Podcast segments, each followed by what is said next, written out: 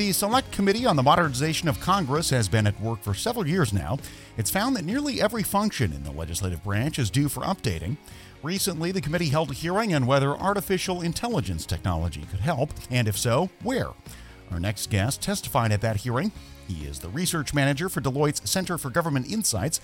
Joe Mariani talked with Tom Temin. We've been looking at the impact that artificial intelligence can have in government for about five years now and across the whole breadth of government from executive to legislative. And from that, I think we found kind of two ways that AI or artificial intelligence could help in the legislative process. The first is kind of what we're kind of calling AI as microscope and this idea of using AI to examine the impact of existing legislation. And then the other is using kind of AI kind of like a flight simulator where you create a model and be able to test things that you may want to do in the future and see, you know, what types of future legislation may actually have positive impact and, and what type well, getting to the idea of the impact legislation might have, they have the Congressional Budget Office, which scores legislation with what it might cost and to whom the cost might be borne based on econometric models they have, and they always make the judgment. That's assuming nothing changes with policy or law and so on. Could AI enhance that? Is that what you're driving at?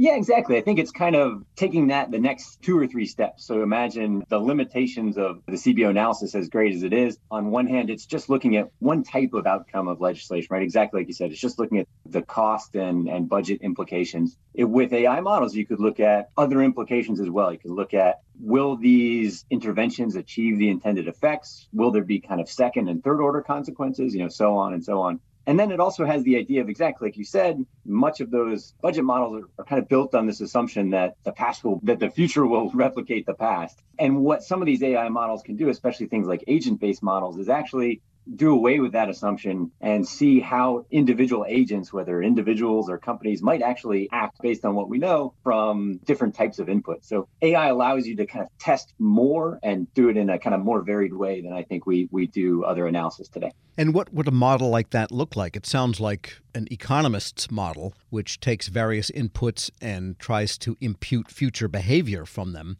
with the understanding, for example, that if you tax something, you get less of it and if you incentivize something, you get more of it. Is that all quantifiable? And is the data out there that could actually be honestly imported by a congressional panel or mm-hmm. office such that they could really get an objective and not a political evaluation? Exactly. Yeah, absolutely. And, and I think there, there's the models, the data, and then exactly like you said, what's the kind of implication here from that like political angle? And the good thing is on the model side, there's lots of different models. There's kind of those agent based models we described, there's kind of systems models, and those can look very much like the economic ones. So, for example, Ireland had some researchers that created a kind of systems based model to look at certain parts of their economy so they could model if different interventions were likely to kind of grow high tech sectors in certain parts of the country. Then for the data, I think actually government's in a good spot here because so much of government data is actually already open and discoverable. And whether that's things like the census, where we can drill down in big details about the population uh, or other types of data, having that open data available can allow Congress to use it and then also have these knock on benefits of creating clean data sets for others to use. And then finally, in terms of the outcomes, I think AI has a great advantage there because actually it has limitations. So AI is not going to be able to tell you what's right, what's wrong, what's the best solution, what's desirable, what's not desirable. It's just going to tell you the answer to the question you ask it. And what that can do, and especially in a lot of these models, is uncover the assumptions that we all bring to uh, many of these, especially kind of emotionally charged topics. And there's some research that shows just kind of experimenting with these models can help drive consensus, even on those emotionally charged issues. So just kind of playing around with the models itself can help improve the, the legislative process. We're speaking with Joe Mariani. He's a research manager for Deloitte's Center for Government Insights. And really, the question of bias has to come up because this comes up across the artificial intelligence idea is that what biases are built into algorithms. Biases can come from the data that is used. I don't mean racial bias, which is the most commonly cited one, but just biases in favor of one outcome or another. So it seems like alongside all of these tools and databases, there would be some sort of broker mechanism to make sure that we all agree that what's going in here will be accurate for the questions we have.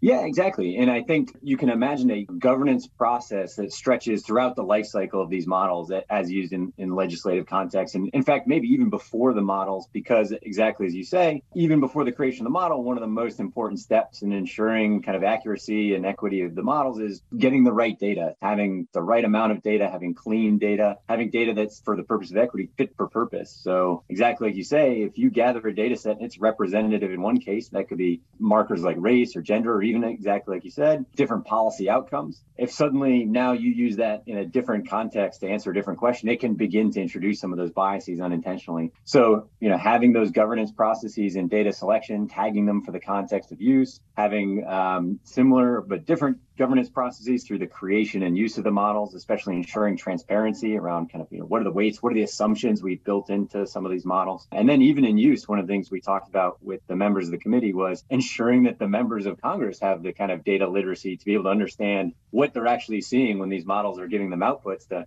so that they're viewing it in context and understanding what the outputs of that model are and so that they can understand even what its limitations are because for example you know ai is not an infallible oracle it's much more of just a decision aid, a, a structured uh, analytical tool. And then, most importantly, that the members can then communicate how those AI tools are being used to their constituents, and so that the general public can have confidence in what Congress is doing and how these tools are being used.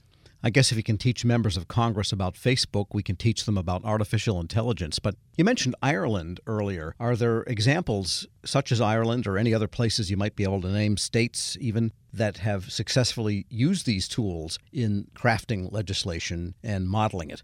Yeah, exactly. I think we're seeing the first kind of tentative steps of legislatures and parliaments around the world into the domain of applying AI. South Africa, for example, is using an AI enabled personal assistant to help members understand what legislation is is all about and even things like where their conference rooms are, when they need to be there. You're seeing the Netherlands use natural language processing to automatically transcribe and tag debate to what topics it fits most. And Brazil's actually taken the next step in incorporating that same technology into their legislative work workflows, where if a member is entering a bill into the system, it's actually going to automatically suggest to them what some of the relevant pieces of debate, other pieces of legislation are. So we're seeing those tentative steps. And I think the important thing for the US Congress is those are starting to uncover some of the unique challenges of applying AI to a legislative context. And if you combine that with the experience that you've seen in the executive branch and other industries, I think you combine those two together and you get some powerful lessons that can help guide how to implement AI in Congress.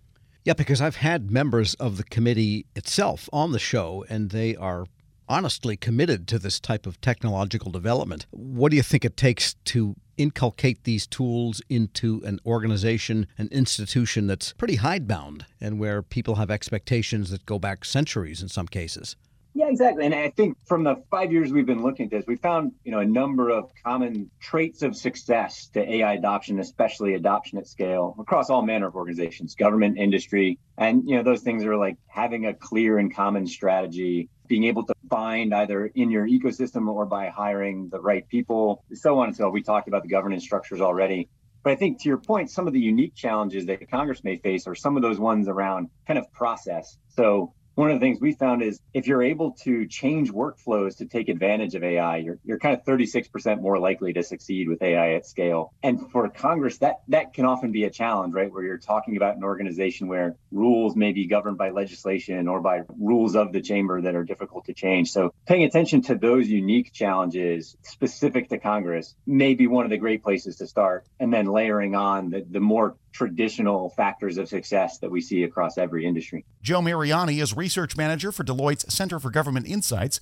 We'll post this interview along with a link to his testimony at federalnewsnetwork.com slash Federal Drive. And you can hear the Federal Drive on demand. Subscribe at Podcast One or wherever you get your shows. Helping your employees learn new cloud skills helps your business become more agile, more resilient, and more secure. Not helping employees learn new cloud skills causes your business to become less agile, less resilient, less secure, less innovative, less profitable, and, well, ultimately less of a business. Don't become less of a business. Try Pluralsight and get your employees everything they need to learn new cloud skills. Learn more at pluralsight.com/vision. This episode is brought to you by Zelle. Whenever you're sending money through an app or online, it's important to do it safely. Here are a few helpful tips.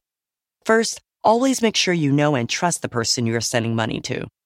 Second, confirm you have entered their contact details correctly. And finally, if you don't trust the person or your recipient is rushing you to send money right away, think twice before sending money through an app or online.